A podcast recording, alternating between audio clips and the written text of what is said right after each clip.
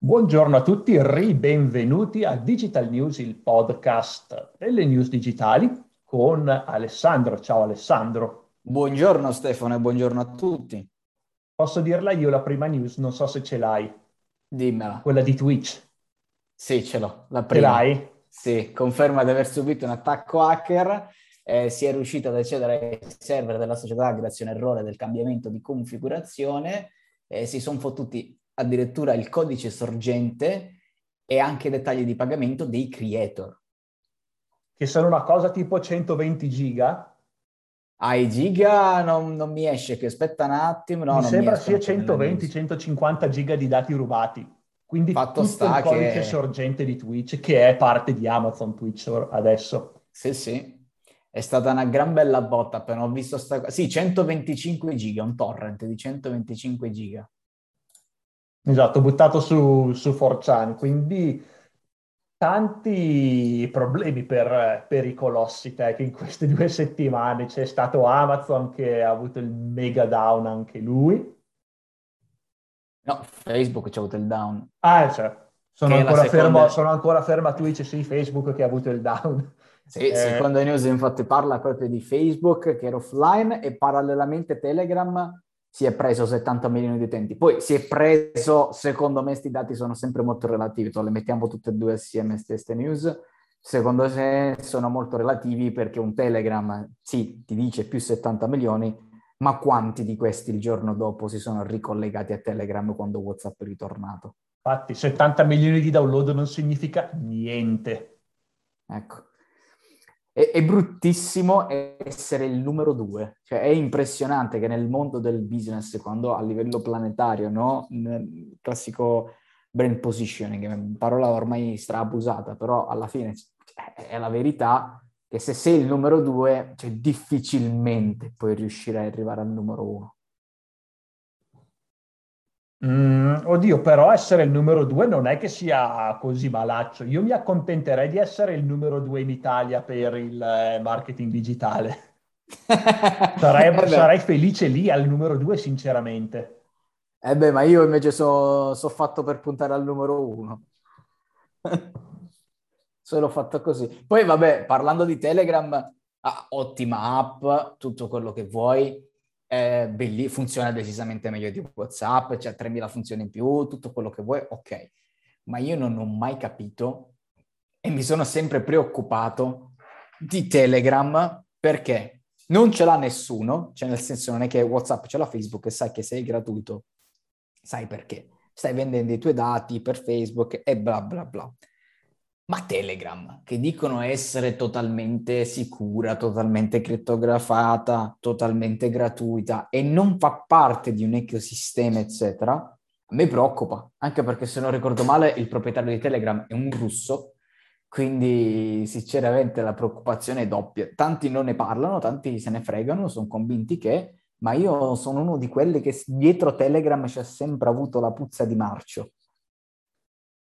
Mm o può essere, a parte che secondo me che se, se fosse veramente così qualcuno l'avrebbe già scoperto. Boh, cioè mi fa strano, cioè la storia di Telegram se la vai a leggere adesso non fa parte delle news, però vabbè, ce l'abbiamo messo con Facebook e Telegram, cioè fondamentalmente si parla di un benefattore russo che investe, investe, investe totalmente a benefattore, cioè come si fa, dico io, uh, Telegram uh, a essere così? Cioè, non, non c'è un introito da anni e sono soltanto costi, costi, costi, costi, costi da anni. Perché? mm. No, questa è oggettivamente una buona domanda. Uh, la eh, mia idea è che... Non se la fa nessuno, qualcuno... credimi, non se la fa nessuno. Cioè, non se la fanno tutti, dicono, ah, Telegram, figo, più bello di WhatsApp, eh, perché sono abituati che WhatsApp è gratis. Ok, ma dietro te lo, te lo domandi e ti sai dare la risposta perché WhatsApp è gratis. Telegram no. Uh, a questo punto passiamo tutti a Signal. che vive e di donazioni, si sa. Eh, manco qua, manca le donazioni gli puoi fare a, a, Telegram. Quindi vabbè, dai, io Telegram ce l'ho, però tendo a non usarlo proprio perché sinceramente ho sempre avuto dubbi su quello che ci sta dietro Telegram, perché veramente boh.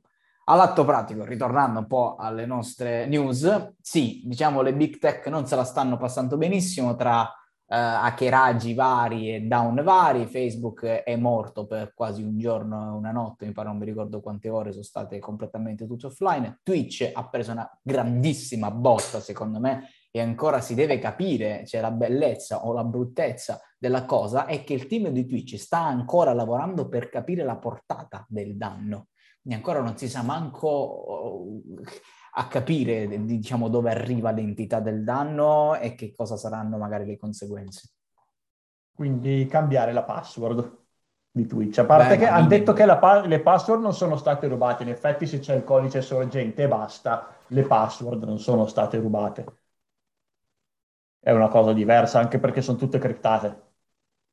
Sì, loro dicono, allora ecco qua, file includerebbe intero codice sorgente, ricevute dei pagamenti per i creator dal 2019 ad oggi, quindi negli ultimi due anni, e client di Twitch per dispositivi mobili, computer e console, quindi tutto quanto, gli SKD progetti segreti anche, eh, i servizi AWS utilizzati, qualsiasi altra proprietà posseduta da Twitch addirittura, ci sono due cose che non conosco, saranno due, due robe di, di Twitch, Cars Forge, non so cosa sia queste cose, altre aziende, sottoaziende, altri progetti, fottuti del, del, del tutto.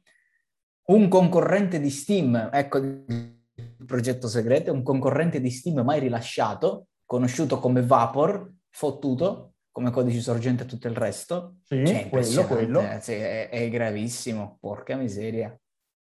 Eppure addirittura, e questo è grave, il tool Red Teaming che Twitch aveva, aveva, e ha progettato per migliorare la sicurezza della piattaforma. Ah, è stato rubato. Quindi cioè, se loro basta che si vedano come è fatta sta cosa e possono ritornare alla riscossa. Sì, e poi anche il, um, il codice sorgente del uh, bot che è anti-spam. E quindi adesso si può aggirare il bot anti-spam di Twitch. Perché se hai il codice sorgente sai come aggirarlo. Un disastro, un disastro, perché io ripeto, continuo a dirlo, quanto viviamo in un web non sicuro. Sì, è vero, eh, e adesso l'abbiamo già detto, adesso ancora una volta è stato dimostrato ed è appunto come, come già abbiamo detto, è una di quelle cose in cui l'informatica è rimasta indietro. Ma anche le, cioè da, dai grossi colossi fino alla piccola aziendina che ha la password 1, 2, 3, 4, 5, 6 sul suo computer con dentro i dati dei clienti. Ecco. Vabbè, eh, vedremo, vedremo che succede. Eh, tu hai qualcos'altro da aggiungere sul lato Twitch e Facebook Down, queste gioie e dolori del mondo web? Uh, no, guarda, per Twitch mi dispiace perché alla fine Twitch lo seguo un pochino, non tantissimo, ma ogni tanto ci vado, ci guardo, visto che io sono un po' nel, dentro al gaming e robe così, mi piace. E quindi mi dispiace per Twitch che alla fine è anche un bel servizio.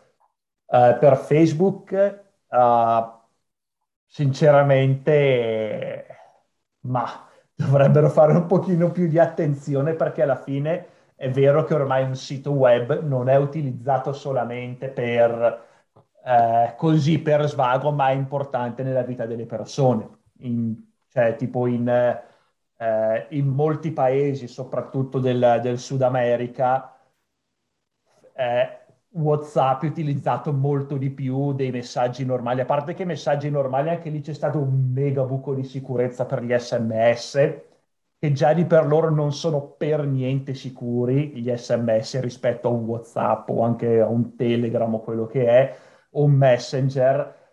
Ma ci sono molti paesi che gli SMS non li usano e cioè senza WhatsApp o Messenger cioè, si fa fatica proprio a, ad andare avanti con la vita di tutti i giorni, c'è una grossa interruzione nella vita di tutti i giorni. Puoi prenotare appuntamenti con, eh, con WhatsApp, eh, il business passa da WhatsApp, eh, molte aziende appunto usano eh, le API business di, di WhatsApp, usano Messenger e usano tutti questi servizi che sono andati down, che non è più un ah, non posso più guardare cosa ha pubblicato il tipo che ho visto cinque anni fa, che ho conosciuto cinque anni fa al mare sulla sua bacheca che valle, non posso, eh, non posso condividere eh, il, tutte le emoji su WhatsApp e robe così. Cioè, ci sono intere economie che si basano almeno in parte sui servizi di Facebook e quindi è un down più grave del semplice ah, mi annoio perché non posso andare su Facebook e quindi bisogna rendersi conto che se, eh, se si vuole far passare il business e une, un'economia su piattaforme come, come quella di Facebook,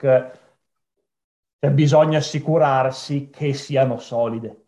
Cioè, non possono andare down per otto ore senza che, che nessuno possa fare niente. Già internet di per sé è molto poco solido, proprio a livello fisico, cioè c'è un cavo che passa da una, da una parte all'altra, arriva uno con l'accetta, si mette ad accettare giù il cavo, non c'è più internet.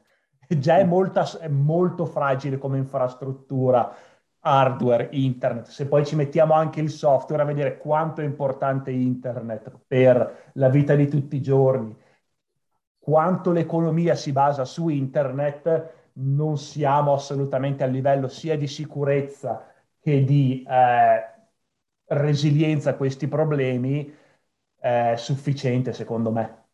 Cioè serve sia a livello hardware per i, fisicamente i cavi che collegano il mondo, sia software per questa roba di WhatsApp, eh, di Facebook per dire, eh, molta più resistenza e molta più eh, sicurezza, non solo informatica, ma sicurezza che non vada tutto dando da un momento all'altro. Mm.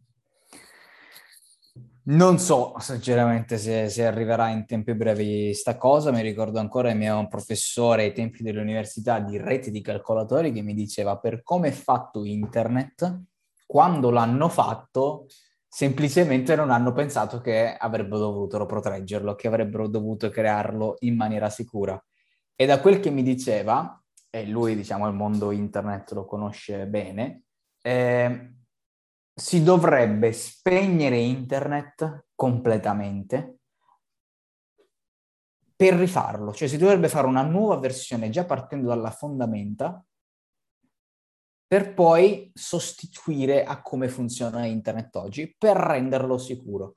Invece come è fatto oggi è semplicemente un rincorrere le pezze. È come un maglione con una base di, che ne so, di carta a cui cerchi di, cu- di, di cucire sopra la carta pe- dei pezzi, delle pezze di, di, stoffa.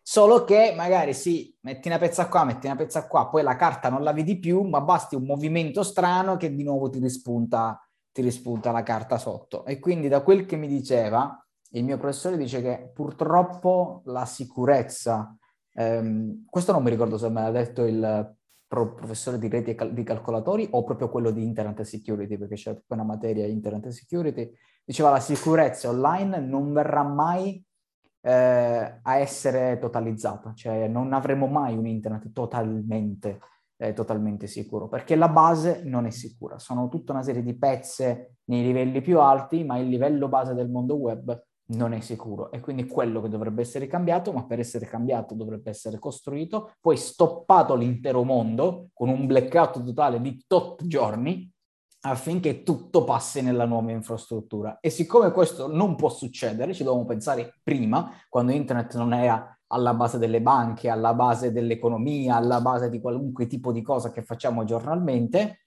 eh, dovremmo convivere con pezza, a che raggio, pezza, che raggio, pezza, sicurezza, falla, sicurezza, falla e così via. Allora, per eh, il, l'idea di spegnere internet non sono così sicuro, però io non sono un professore, quindi non lo so.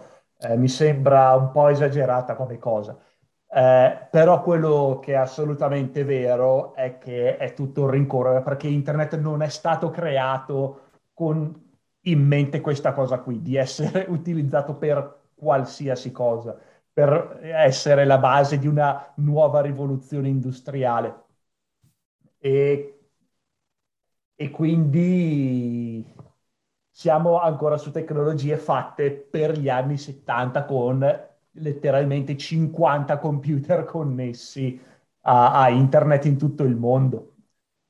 E, e, questo è un grosso problema e cioè, ci sono dei modi e, stru- e delle, dei nuovi protocolli, eccetera, che sono stati creati con in mente un internet più più grande comunque utilizzato come adesso, ma basti pensare, cioè, IPv6 che esiste dal 2004 se non sbaglio ed è stato ratificato ufficialmente nel 2017. Chi è che usa IPv6? Nessuno usa IPv6. Ed è da, io mi ricordo dieci anni fa che diceva agli esperti dobbiamo passare IPv6 perché sennò finiamo gli IP, serve IPv6 da dieci anni a questa parte chi è che usa IPv6? Nessuno. Siamo ancora fermi ai IPv4. Uh, oh, e, yeah. e, questo fa capire quanto sia difficile passare a una nuova tecnologia e a nuovi protocolli. E questo sarà un problema in futuro. Quando arriveranno per dire i protocolli SSL su cui si basa la sicurezza di Internet, quando arriveranno i computer quantici più evoluti di quelli che abbiamo adesso eh, non esisterà più perché eh, una, un criptaggio come viene fatto adesso con i certificati SSL eh, può essere decriptato nel giro di qualche secondo con, eh, con, i computer quantici una volta che ingraneranno. Adesso non ci sono ancora, ma è una, è una questione di tempo.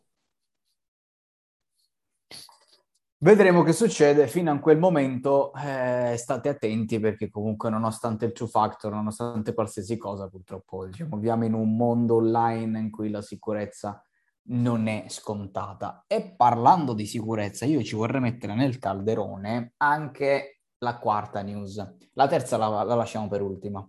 Eh, la quarta news in qualche modo parla anche di sicurezza, non, uh, non come le abbiamo parlato fino adesso, ma proprio una sicurezza di vita c'è una sicurezza che va anche offline, perché Snapchat nella sua deriva eh, sta prendendo provvedimenti, direi finalmente, ma da capire come, quando e perché, se ci riuscirà, per fermare la vendita illegale di droga nella sua piattaforma, perché praticamente Snapchat, diciamo, nella sua deriva ha, stravagato e ha preso piede già da qualche tempo tutto un mondo illegale, dalle cose pornografiche alle cose sulla droga, vendita di droga e cose di questo tipo. E Snapchat sembra che voglia e che stia prendendo provvedimenti, ma l'atto pratico diciamo che eh, non, è, non, è, il massimo a livello di, di contenuti, controllo sui contenuti ad oggi.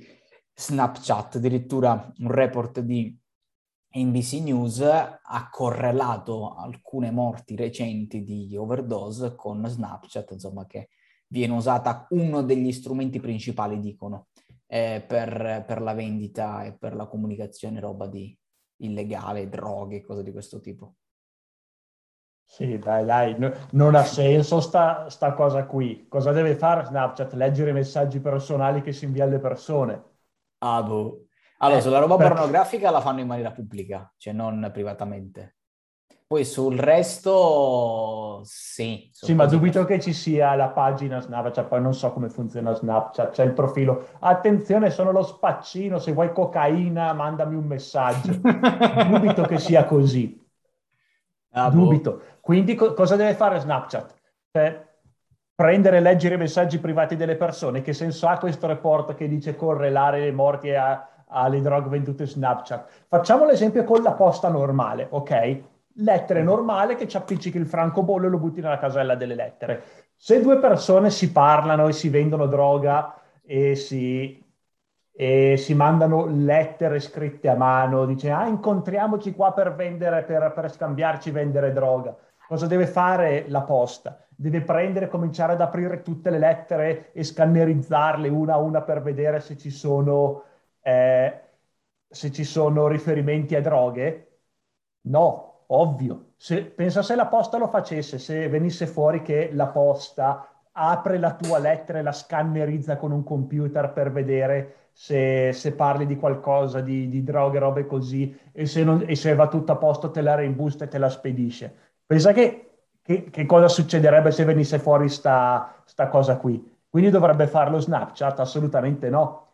E mm. se, se, due persone si, si, incontrano, magari parlandosi proprio per, per lettere normali, eh, si incontrano, c'è lo scambio di droghe e poi uno muore. Viene fuori il report dire, ah no, la posta è responsabile per la morte di queste persone perché si sono mandati delle lettere per incontrarsi e, e vendere droga. Assolutamente no e quindi perché c'è uno standard diverso per Snapchat?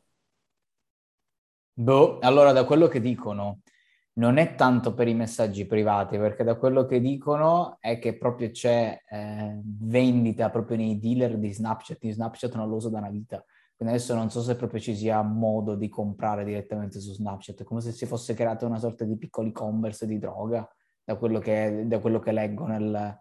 Sì, ma dubito che sia pubblico.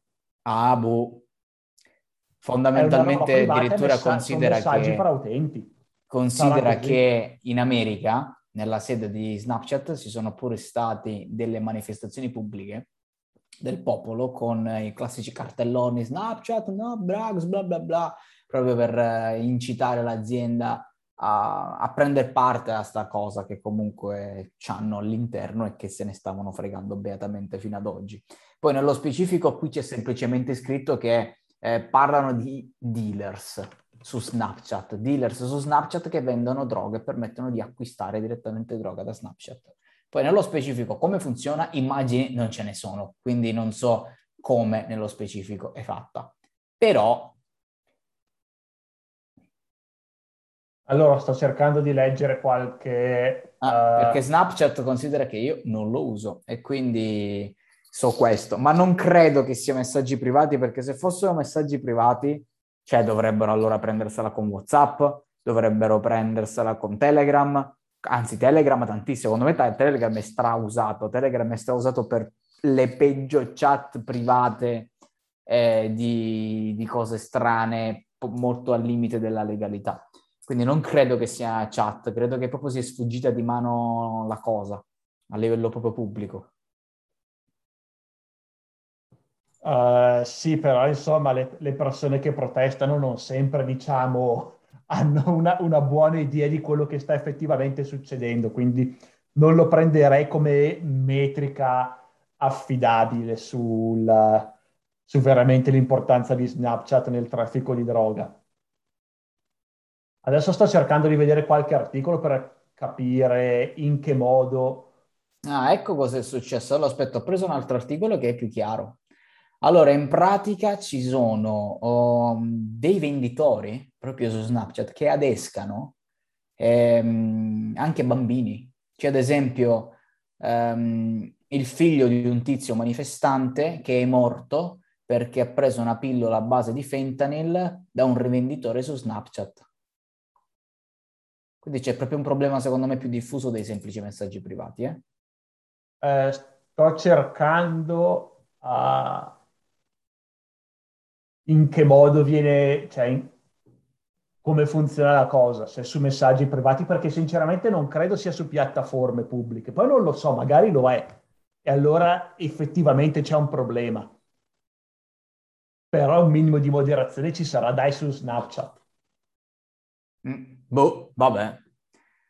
Ad ogni modo, fatto sta che non è stata una settimana bella felice per tutte queste piattaforme, eh, per Snapchat, Twitch, Facebook, eh, WhatsApp, eccetera. Insomma, eh, ormai queste news tendono ad essere molto catastrofiche, caro Stefano, a meno di quelle news che piacciono a me, cioè delle novità tech, quelle figonerie tech, di quelle figonerie che non vedremo mai nella casa di Stefano Mini, cioè Amazon sta lavorando a una nuova figata tech, cioè eh, mentre ad oggi avevamo parlato la volta scorsa, ne parlo due volte fa, del robottino, quello figo umanoide, mettiamola così, o no, o meglio canoide, to è a forma di cane, a sto giro si parla di un frigo, un frigorifero smart di Amazon che dovrebbe integrare, questa è la figata, la tecnologia di Amazon Go.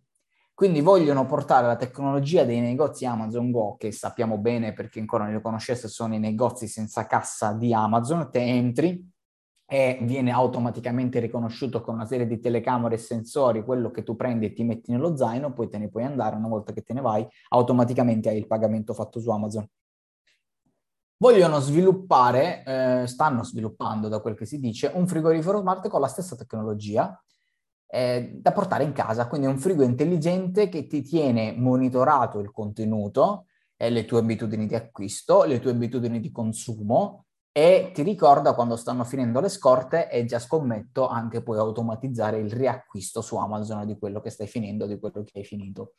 E, è una figata perché? Perché i frighi, frighi, frigo, frighi, non so se si può dire al plurale così, eh, fondamentalmente esistono già. La Samsung fa queste cose, che c'è la telecamera dietro, però non sono manco lontanamente vicini alla tecnologia di Amazon Go perché sono a mano, quindi te devi a mano andare a inserire i prodotti, a mano devi cercare di capire, insomma, è, tele, insomma, una funzionalità abbastanza inutile quelli dei frigoriferi Samsung che ho visto.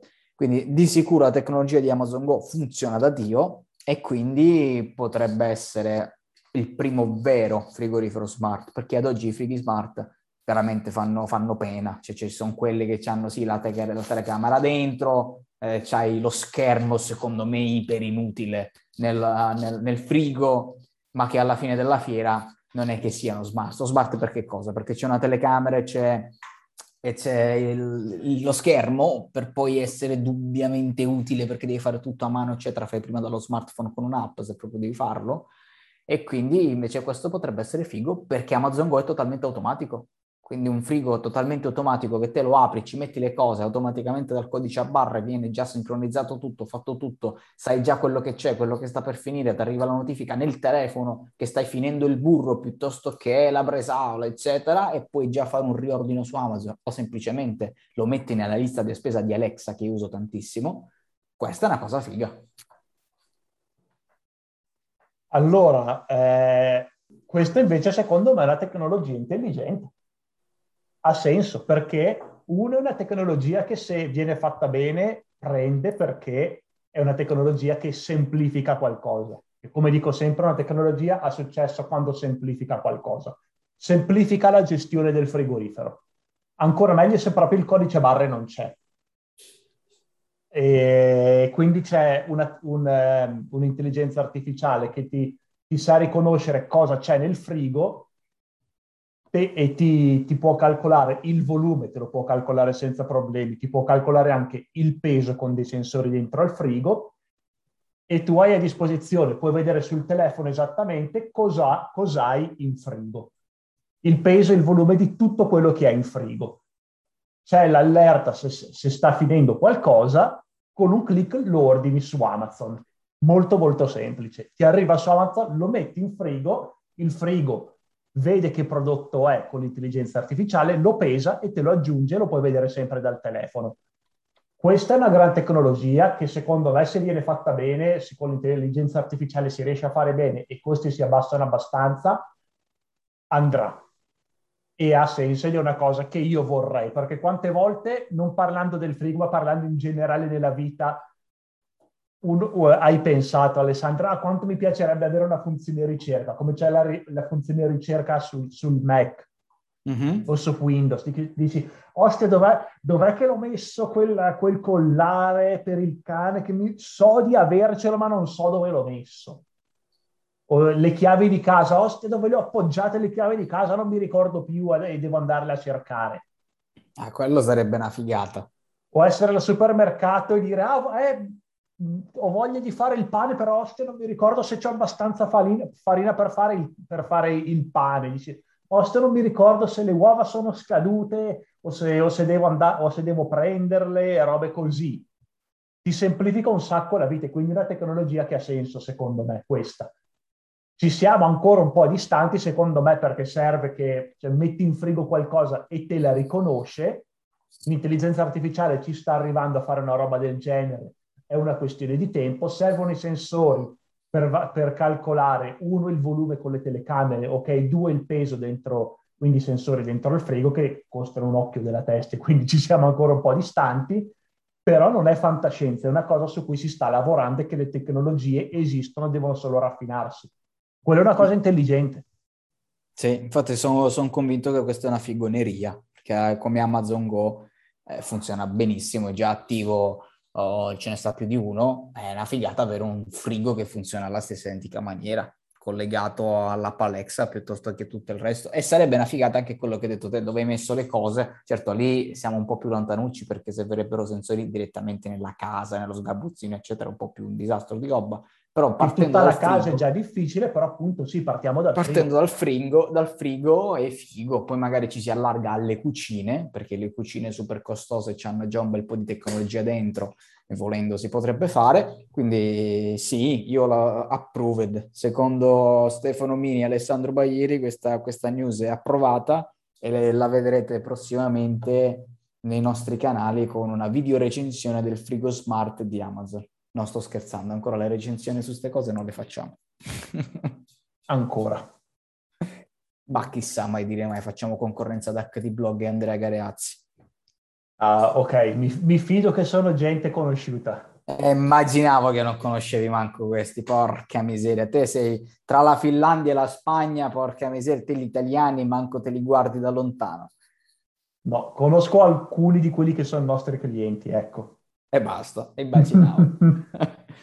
e va bene, e con questo era tutto su queste news. Non avevi saltato la terza news? È questa di Amazon. Ah, era questa, ok, ok, ok. Sì. E quindi niente, uh, se non ci sono altre news, dai, abbiamo chiuso in una nota positiva. Sì, Parlando Sal- di Amazon. Esatto, parlando di Amazon, dai, parlando di nuove tecnologie rispetto alle catastrofi di cui magari parliamo in genere, è, è già qualcosa. Piuttosto che niente, meglio piuttosto, no? Eh beh, direi. Bon, ciao Alessandro, ci vediamo settimana prossima, ciao a tutti. Ciao Stefano, ciao a tutti.